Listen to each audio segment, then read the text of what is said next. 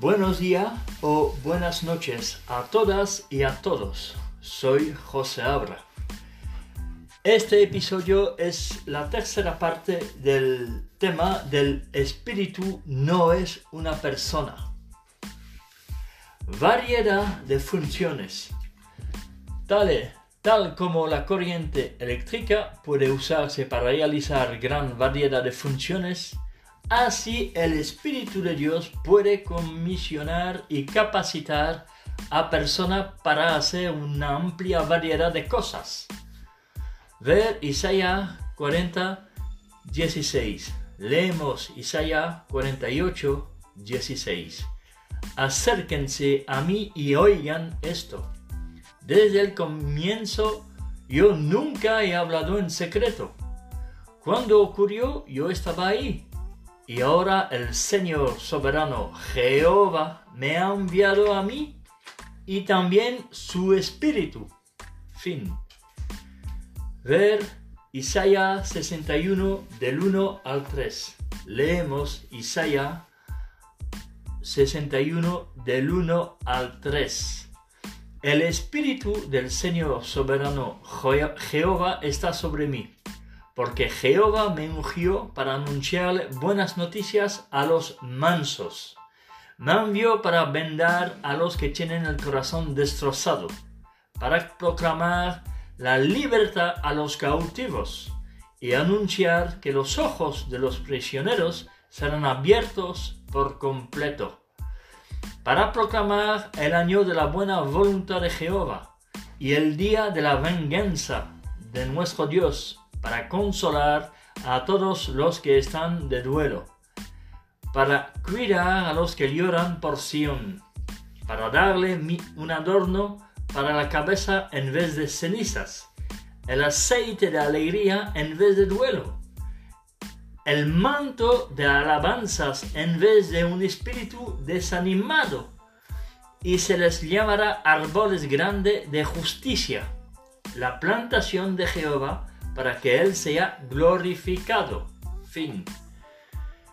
Pablo escribió en cuanto a los dones milagrosos del Espíritu en su día. Ahora bien, hay variedades de dones, pero hay el mismo Espíritu. Y hay variedades de ministerios. Y sin embargo hay el mismo Señor y hay variedades de operaciones. Y sin embargo es el mismo Dios quien ejecuta todas las operaciones en todos. Pero la manifestación del Espíritu se da a cada uno con un propósito provechoso. Ver 1 Corintios 12 del 4 al 7. Leemos 1 Corintios 12 del 4 hasta el 7. Hay diferentes dones, pero un mismo espíritu. Hay diferentes ministerios, pero un mismo Señor. Y hay diferentes maneras en las que actúa el Espíritu, pero es el mismo Dios quien las lleva a cabo en todos. Sin embargo, la manifestación del Espíritu se le da a cada uno para beneficio de todos. Fin.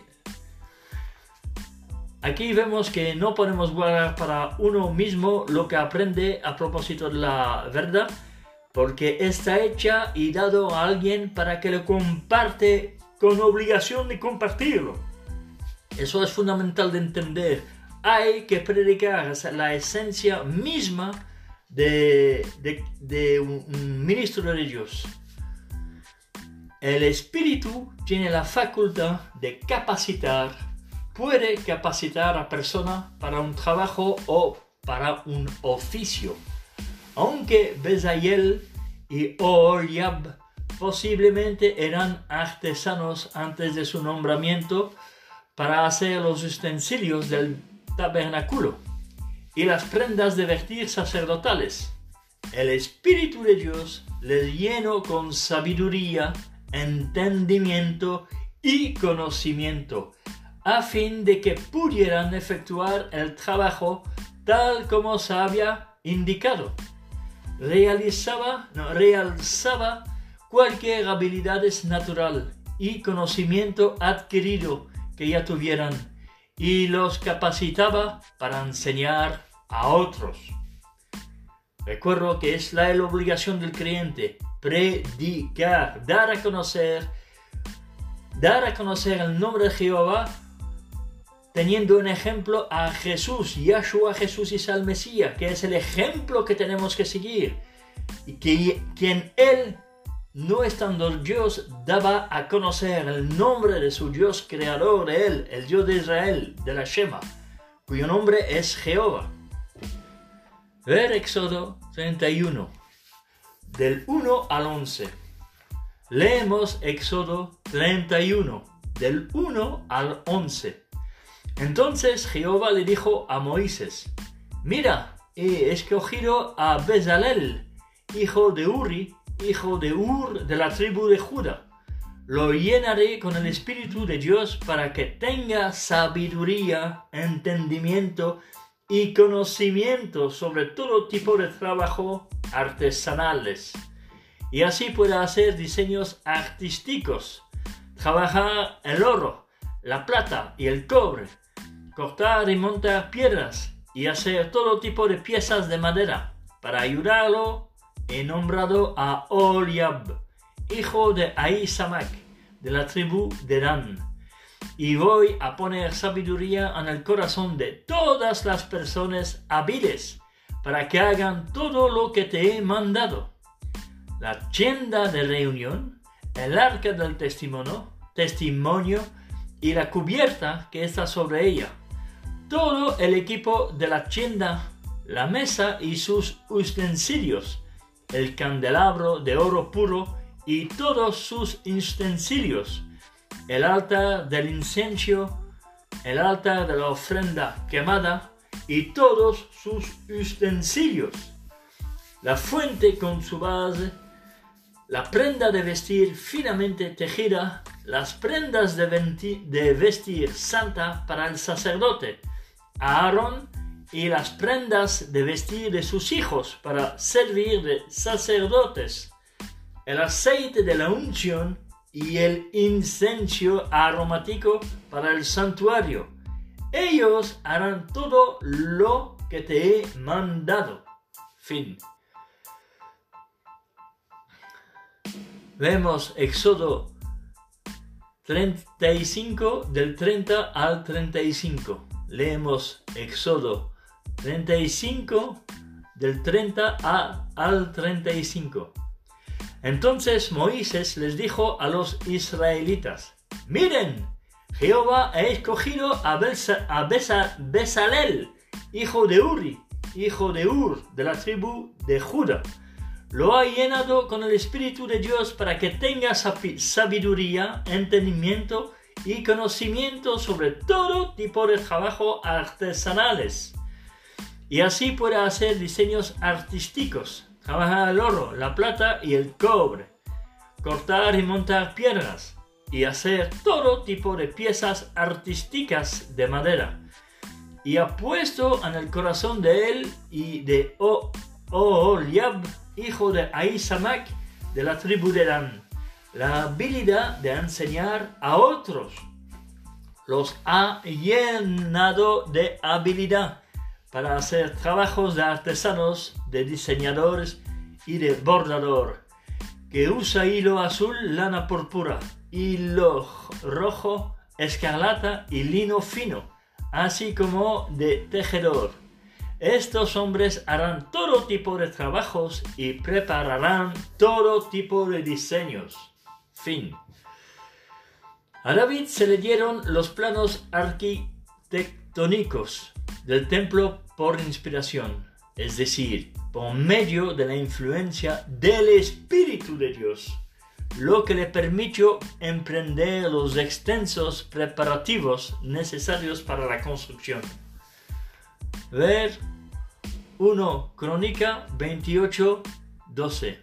Leemos 1 Crónicas 28, 12 leyó el plano arquitectónico de todo lo que por inspiración se le había revelado sobre los patios, los pachos de la casa de Jehová, todos los comedores de alrededor, las cámaras del tesoro de la casa del Dios verdadero y las cámaras del tesoro de las cosas santificadas. Fin. El Espíritu de Dios actuó sobre Moisés y por medio de él, al profetizar y llevar a cabo actos milagrosos, así como al conducir a la nación y actuar como juez para ella, y de ese, modo prefiguró el papel futuro de Cristo Jesús, Yahshua y San.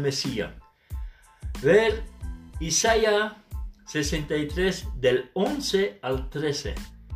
Leemos Isaías 63 del 11 al 13. Y ellos se acordaron de los tiempos pasados, los días de su siervo Moisés. ¿Dónde está aquel que los hizo salir del mar con los pastores de su rebaño? ¿Dónde está aquel que puso dentro de él su Espíritu Santo? ¿Y dónde está aquel que hizo que su glorioso brazo fuera con la mano derecha de Moisés? Aquel que dividió las aguas mediante de ellos, para hacerse un nombre eterno. ¿Dónde está aquel que los hizo andar a través de aguas embravecidas, de modo que anduvieron sin tropezar, como un caballo por campo abiertos? Fin. Ahora vemos Hechos 3 del 20 al 23. Leemos Hechos 3 del 20 al 23. Y envié al Cristo nombrado para ustedes Jesús. Él debe permanecer en el cielo hasta que lleguen los tiempos de la restauración de todas las cosas que Dios anunció por boca de sus santos profetas de la antigüedad.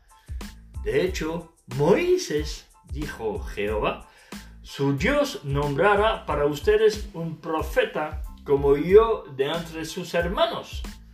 Deben escucharlo y hacer todo lo que les diga. Es más, cualquiera que no escuche a ese profeta será exterminado del pueblo. Fin. Aquí se habla de Jesús, ¿eh? el profeta que va a venir, eso es Jesús. ¿eh? Sin embargo, Moisés era un humano imperfecto, así que halló pesada aquella carga de responsabilidad, de modo que Dios quitó algo del espíritu que estaba sobre él y lo colocó sobre 70 ancianos que pudieran ayudarle a llevar dicha carga. Vemos números 11, del 11 hasta el 17. Leemos números 11 desde el 11 hasta el 17. Entonces Moisés le dijo a Jehová, ¿por qué haces sufrir a tu siervo?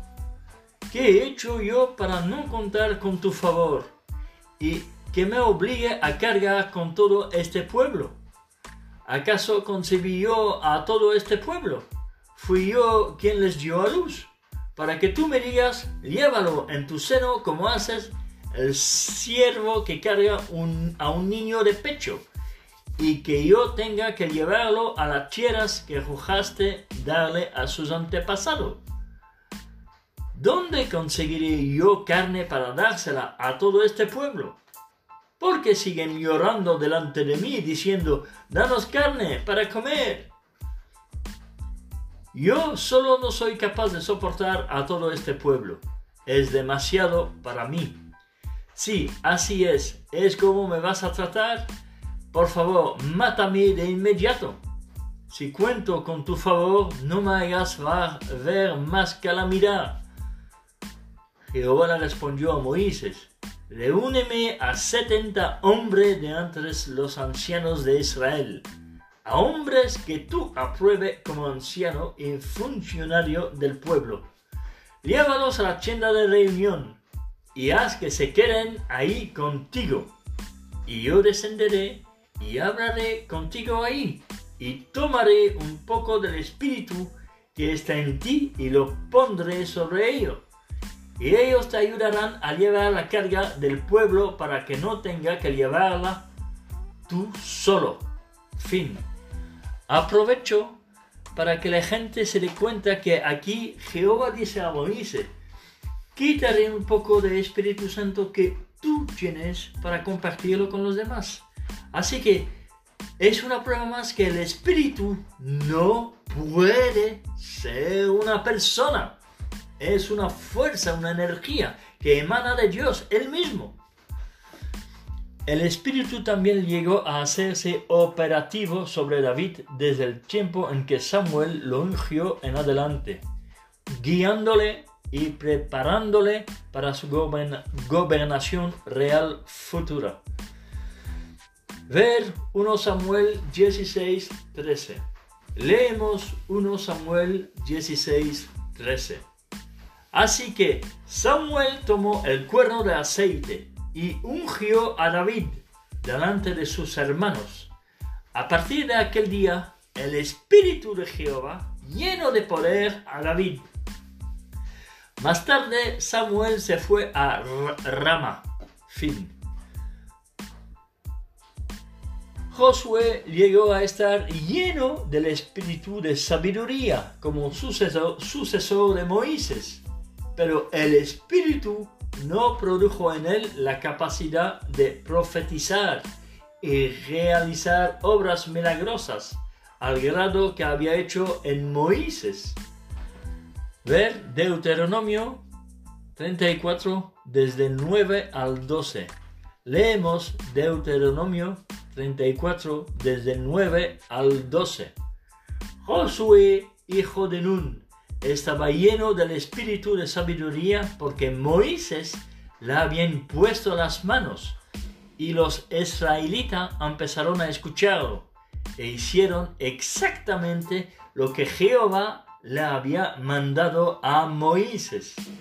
Pero nunca ha vuelto a aparecer en Israel un profeta como Moisés, a quien Jehová conoció tan estrechamente él realizó todas las señales y los milagros que Jehová lo envió a hacer en la tierra de Egipto contra Faraón.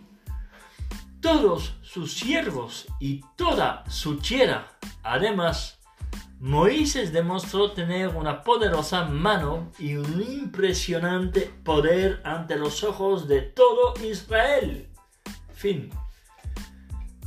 Sin embargo, le permitió acaudillar a Israel en la campaña militar que llevó a la conquista de Canaán. De manera similar, el Espíritu de Jehová envolvió a otros hombres y los impelió a luchar a favor del pueblo de Dios, como por ejemplo a Otniel, Gedeón, Jefté y Sansón. Todo el mundo conoce la historia de Sansón, ¿eh? es bíblico. ¿eh?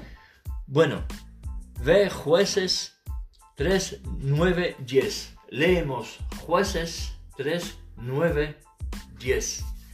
Cuando los israelitas lo rogaron a Jehová que los ayudara, Jehová les dio un salvador para rescatarlo. Otniel, hijos de Kenaz, el hermano menor de Caleb. El espíritu de Jehová vino sobre Otniel y él llegó a ser el juez de Israel. Cuando Otniel salió a combatir, venció a Kusan Risa Taim, el rey de Mesopotamia, porque Jehová le entregó en sus manos. Fin. Es como así que va a hacer con el Islam, ¿eh? entregarlos en la mano de, sus mensajeros. Ver juez 6.34. Leemos jueces 6.34. Entonces el Espíritu de Jehová vino sobre Gedeón. Este tocó el cuerno y los abiesritas se reunieron con él y lo siguieron. Fin. Ve jueces 11.29. Leemos jueces 11.29. Entonces el Espíritu de Jehová vino sobre Jefte, y este cruzó Galaad y Manasé para ir a Mispe de Galaad.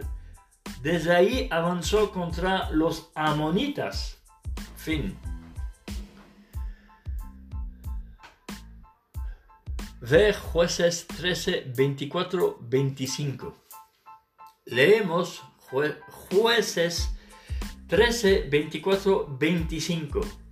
Más tarde, la mujer tuvo un hijo y lo llamó Sansón. A medida que el niño iba creciendo, Jehová lo bendecía. Con el tiempo, el Espíritu de Jehová empezó a impulsarlo a actuar en Dan, en Sora y Estaol. Fin.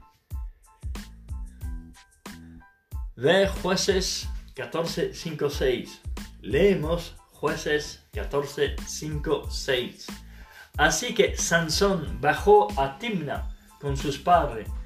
Cuando llegó a las viñas de Timna, resulta que un león vino rugiendo hacia él.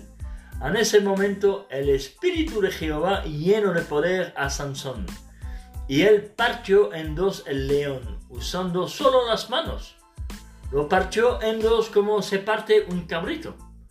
Pero no les contó lo que había hecho ni a su padre ni a su madre. Fin.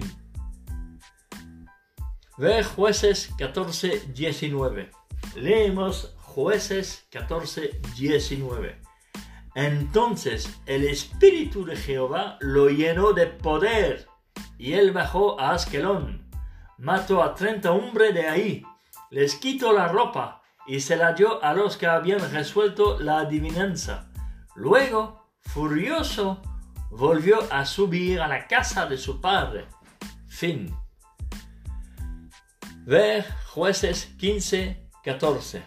Leemos jueces 15, 14.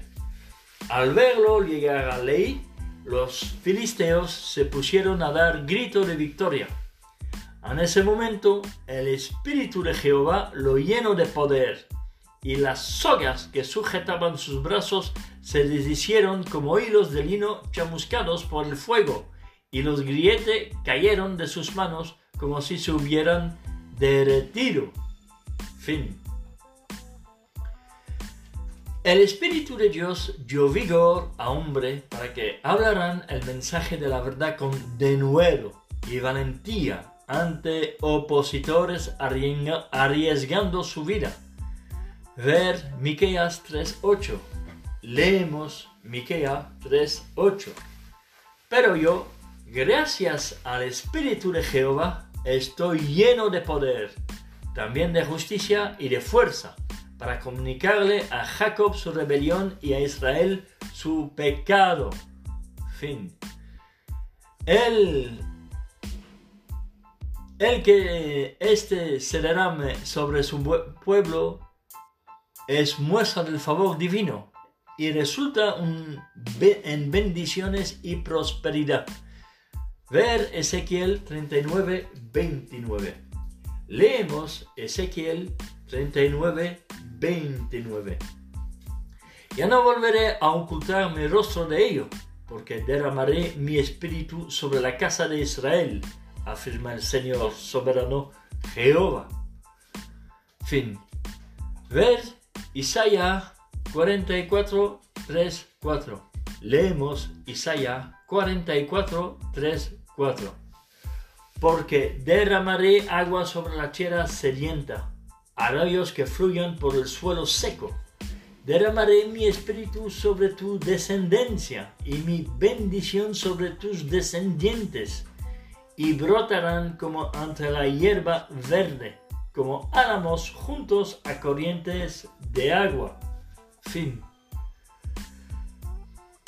Juzgar y ejecutar juicio. Por medio de su espíritu, Dios juzga a hombre y naciones. También ejecuta sus decretos judiciales, castigando o destruyendo Ver Isaías 30, 27, 28. Leemos Isaías 30, 27, 28. Mira, el nombre de Jehová viene desde lejos, ardiendo con su furia y rodeado de nubarones. Sus labios están llenos de indignación y su lengua es como un fuego voraz. Su espíritu es como un torrente desbordado que llega hasta el mismo cuello para sacudir a las naciones en un sedazo de destrucción. Y los pueblos llevan un freno en sus mandíbulas que los saque del camino. Fin. Ver Isaías 59, 18, 19. Leemos Isaías 59, 18, 19. Les dará lo que se merecen por lo que han hecho. Furia a sus adversarios, castigos a sus enemigos, y a las islas le dará su merecido. Los que están donde se pone el sol temerán el nombre de Jehová, y los que están donde sale el sol temerán su gloria porque Él vendrá como un río impetuoso, impulsado por el Espíritu de Jehová. Fin. En tales casos, Ruach podría traducirse ráfaga, como cuando Jehová habla de hacer que estalle una ráfaga, Ruach, de tempestades de viento en su furia.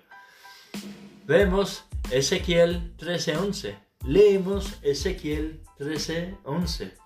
A esos que recubren la pared con cal, diles que se va a caer. Vendrá una lluvia torrencial y caerán granizo, y fuertes vientos de tormentas la derribarán. Fin. Ver Ezequiel 13:13. leemos Ezequiel 13:13. Por lo tanto, esto es lo que dice el Señor soberano Jehová. En mi ira desataré fuertes vientos de tormenta, en mi furia una lluvia torrencial, y en mi furor destructivos granizo. Fin. Ve Isaías 25.4. Leemos Isaías 25.4 porque has llegado a ser una fortaleza para el desfavorecido, una fortaleza para el pobre en su angustia, un refugio contra la tormenta, una sombra contra el calor, cuando el resoplido de los tiranos es como una tormenta contra un muro. Fin. Ver Isaías 27.8. Leemos Isaías 27, 8. Con un grito estremecedor entrarás en, pleito con ella cuando las expulses. Él las echará con su feroz resoplido en el día del viento del este. Fin. El Espíritu de Dios puede llegar a todas partes, actuando a favor o en contra de aquellos a quienes dirige su atención. Ver Salmo 139 desde el 7 hasta el 12. Leemos Salmo 139 desde el 7 hasta el 12. ¿A dónde puedo escapar de tu espíritu? ¿Y a dónde puedo huir de tu rostro? Si hubiera al cielo, ahí estarías y si me acostara en la tumba, ahí mismo estarías tú. Si volara con las alas del amanecer, para vivir junto al mar más lejano, incluso allá tu mano me guiaría y tu mano derecha, me agarraría. Si yo dijera, seguro que la oscuridad me oculta, la noche a mi alrededor se transformaría en luz ni siquiera la oscuridad será demasiado oscura para ti, sino que la noche sería tan luminosa como el día para ti. La oscuridad es lo mismo que la luz. Fin. En Revelación 1.4 se hace referencia a los siete espíritus. Vamos a leer Revelación 1.4. Leemos Revelación Apocalipsis 1.4. De Juan a las siete congregaciones que están en la provincia de Asia, que reciban bondad inmerecida y paz de parte de aquel que es y que era y que viene, de parte de los siete espíritus que están delante de su trono. Fin. Y después se dan siete mensajes, cada uno de los cuales concluye con la exhortación de oír lo que el Espíritu dice a las congregaciones. Ver Revelación Apocalipsis 2.7. Leemos Revelación Apocalipsis 2.7. El que tenga oído, que oiga lo que el Espíritu les dice a las congregaciones.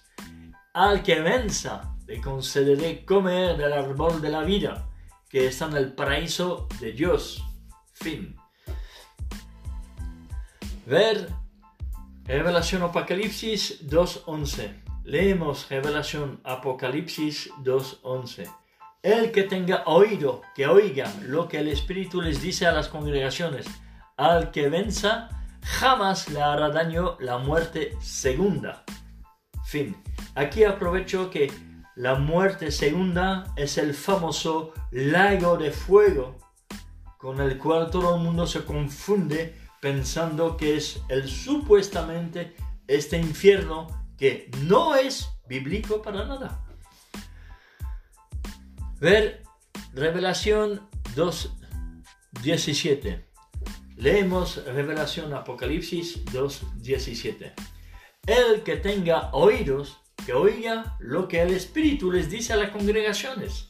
Al que venza le daré del mana escondido y le daré una piedrecita blanca y en ella hay escrito un nombre nuevo que nadie conoce, excepto el que lo recibe. Fin.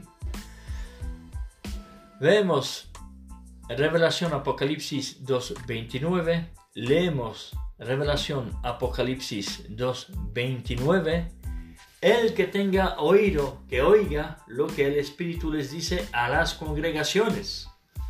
Fin. Ver Revelación Apocalipsis 3.6. Leemos Apocalipsis 3.6. El que tenga oído, que oiga lo que el Espíritu les dice a las congregaciones. Ver Revelación Apocalipsis 3.13. Leemos Revelación Apocalipsis 3.13. El que tenga oído, que oiga lo que el Espíritu les dice a las congregaciones.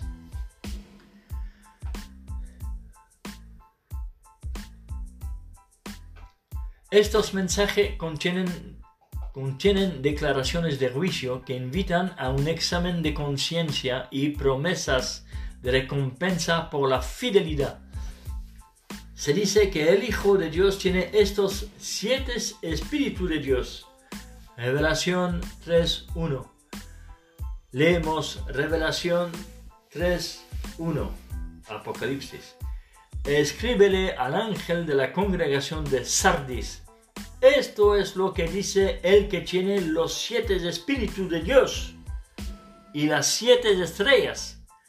Conozco tus hechos y sé que tienes fama de estar vivo, pero estás muerto fin. Y se dice que son siete lámparas de fuego y también siete ojos del cordero y que había sido degollado, los cuales ojos significan los siete espíritus de Dios que han sido enviados por toda la tierra. Ver Revelación Apocalipsis 5, 6. Leemos Revelación Apocalipsis 5, 6. En medio del trono y de los cuatro seres vivientes y en medio de los ancianos, vi de pie un cordero que parecía haber sido sacrificado. tenía siete cuernos y siete ojos. Los ojos representan los siete espíritus de Dios que han sido enviados por toda la tierra. Fin. Como el número 7 se utiliza para representar lo completo en otros textos proféticos, estos siete espíritus deben simbolizar la completa capacidad activa de observar, discernir o detectar que posee el glorificado Jesucristo Yahshua Jesús, uh, Isa el Mesías, el Cordero de Dios, y que le permite inspeccionar toda la tierra, incluso los países musulmanes. La palabra de Dios es la espada del Espíritu. Ver Efesios 6:17. Leemos Efesios 6:17. También lleven el caso de la salvación y la espada del Espíritu, es decir, la palabra de Dios. Fin. Que revela lo que una persona realmente es pone al descubierto cualidades o actitudes escondidas del corazón y hace que ablande su corazón y lo conforme a la voluntad de Dios expresada por medio de esa palabra, o por el contrario, lo endurezca en rebelión. Compárese con Hebreo 4, 11 hasta el 13. Leemos Hebreo 4, 11 hasta el 13. Por eso, hagamos todo lo posible para entrar en ese descanso, para que ninguno caiga siguiendo el mismo ejemplo de desobediencia. Los de antes. ¿eh? Porque la palabra de Dios está viva y actúa con poder. Está más afilada que cualquier espada de dos filos y penetra hasta separar el alma del espíritu y las coyunturas del tuétano y es capaz de revelar los pensamientos y las intenciones del corazón. Y ninguna casa y ninguna cosa creada está escondido de la vista de Él, sino que todas las cosas están desnudas y totalmente expuestas a los ojos de aquel a quien tenemos que rendir cuentas. Fin.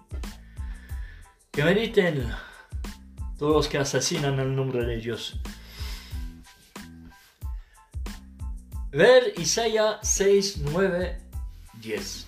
Leemos Isaías 6, 9, 10. Y él contestó, ve y dile a este pueblo, por más que ustedes oigan, no entenderán. Por más que vean, no conseguirán ningún conocimiento haz insensible el corazón de este pueblo, tápales los oídos y ciérrales los ojos, para que no vean con los ojos ni oigan con los oídos, para que su corazón no entienda y no regresen a Dios y sean sanados. Fin. Adivina de quién hablan. Ver Isaías 66, 2. Leemos Isaías 66, 2. Mi propia mano hizo todas estas cosas, y así fue como todas llegaron a existir, afirma Jehová. Así que me fijaré en este, en el que es humilde y tiene el espíritu destrozado y que tiembla ante mi palabra. Fin. La palabra de Dios predice con claridad el juicio adverso del rebelde. Y puesto que esta tiene que cumplirse, la realización de este juicio se asemeja a la acción del fuego sobre la paja y a la de un martillo de fragua que desmenuza el peñasco. Ve Jeremías 23, 28-29. Leemos Jeremías 23, 28, 29. El profeta que tenga un sueño, que lo cuente, pero el que tenga mis palabras, que diga mis palabras fielmente es que se parecen en algo la paja y el grano, afirma Jehová. No es mi palabra como un fuego, afirma Jehová, y como un martillo de forja que destroza el peñasco. Fin. Yahshua, Cristo Jesús es el Mesías, el vocero principal de Dios, la palabra de Dios, proclama los mensajes de juicio divino y está autorizado para ordenar la ejecución de tales juicios sobre aquellos que son juzgados. Este debe ser el significado de los textos que dicen que acabará con los enemigos de Dios por el Espíritu, fuerza activa, de su boca. Ver 2 Tesalonicense 2.8. Leemos 2 Tesalonicense 2.8. Entonces será revelado el hombre que desafía la ley, a quien el Señor Jesús eliminará con el espíritu de su boca y destruirá por medio de la manifestación de su presencia. Fin. Aquí quiero destacar una cosa. Cuando dice ser revelado el hombre que desafía la ley, ¿Qué ley? ¿La de la supuesta ley dicha mosaica o la ley que Jesús dice, dos nuevos nuevo mandamientos? Amar a Dios primero y después amar a tu prójimo como a ti mismo. Esta es la ley, porque dentro de esta ley se cumplen todas las leyes de Dios de antes.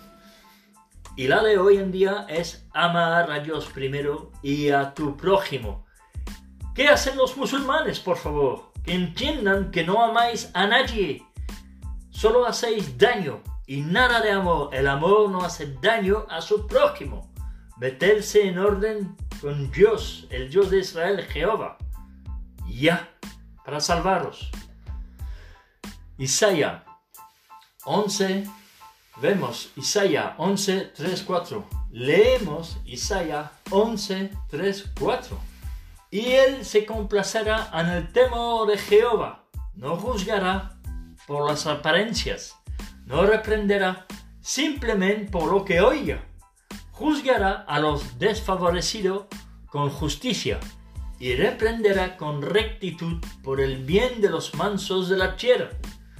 Golpeará la tierra con la vara de su boca y ejecutará a los malvados con el soplo de sus labios. Fin.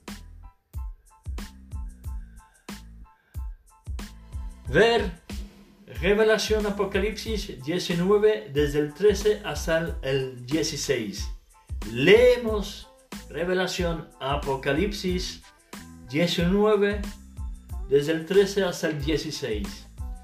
Va vestido con un manto manchado de sangre y se le llama por este nombre la palabra de Dios. Además, los ejércitos del cielo lo seguían con caballo blanco y estaban vestidos de lino de calidad, blanco y limpio. De la boca de él sale una espada larga y afilada para atacar a las naciones y las pastoreará con vara de hierro. Además, pisa las uvas en el lagar del furor de la hija de Dios de la ira, de Dios, el Todopoderoso. Y en su manto, a la altura del muslo, tiene un nombre escrito, Rey de Reyes y Señor de Señor. Fin. Aquí hay que destacar que este es nuevamente Yahshua Jesús y el Mesías, Miguel, el arcángel Miguel, quien está utilizando esa famosa espada larga y afilada, que es el conocimiento exacto, utilizando una Biblia no adulterada, la traducción del Nuevo Mundo, TNM, y eh, eh, derivando las falsedades en contra de las naciones, que dicen las naciones, todas las religiones falsas. Fin. Vemos Revelación Apocalipsis 19, 21. Pero al resto se le dio muerte con la espalda, una espada larga que salía de la boca del jinete de aquel caballo. Y todas las aves se saciaron con la carne de ellos. Fin. Eso nuevamente habla de Yahshua, Jesús y el Mesías, o el Arcángel Miguel, que es el mismo personaje. Tiene mucho nombre. ¿eh? Hay que ver en el Corán se llama Isa y en la Biblia eh, se llama Jesús y también se llama Miguel, el arcángel. Y todos aquellos, quiero recordarles, todos aquellos en el Corán, en la Surat 2, Aleya 98, hay una descripción del arcángel Miguel, donde se dice que todos aquellos que pelean en contra de él, Dios, Allah, está en contra de ellos. ¿Y quiénes son que combaten el cristianismo no asociado? ¿Quién? Los musulmanes. Entonces, es tiempo para ellos que se den cuenta que Dios está en contra de ellos. Son los infieles del Corán. La descripción que encuentran en el Corán no se refiere a otros que a ellos mismos. Eso tienen que entenderlo de una vez se confunden con eh, esta expresión de los perros también. Dicen los perros, perros, entonces, ¿a ti te vienen a joder la vida eh, en, tu chera cuando sacas tu perro? Entonces que la descripción de los perros habla de la gente que no cumplen con la palabra de Dios. Estos son los perros. Los musulmanes se confunden mucho, igual que los trinitarios. Sobre esto ya les dejo... Eh, en ese episodio y voy a pasar a hacer el 4. Os digo ellos, hasta el próximo.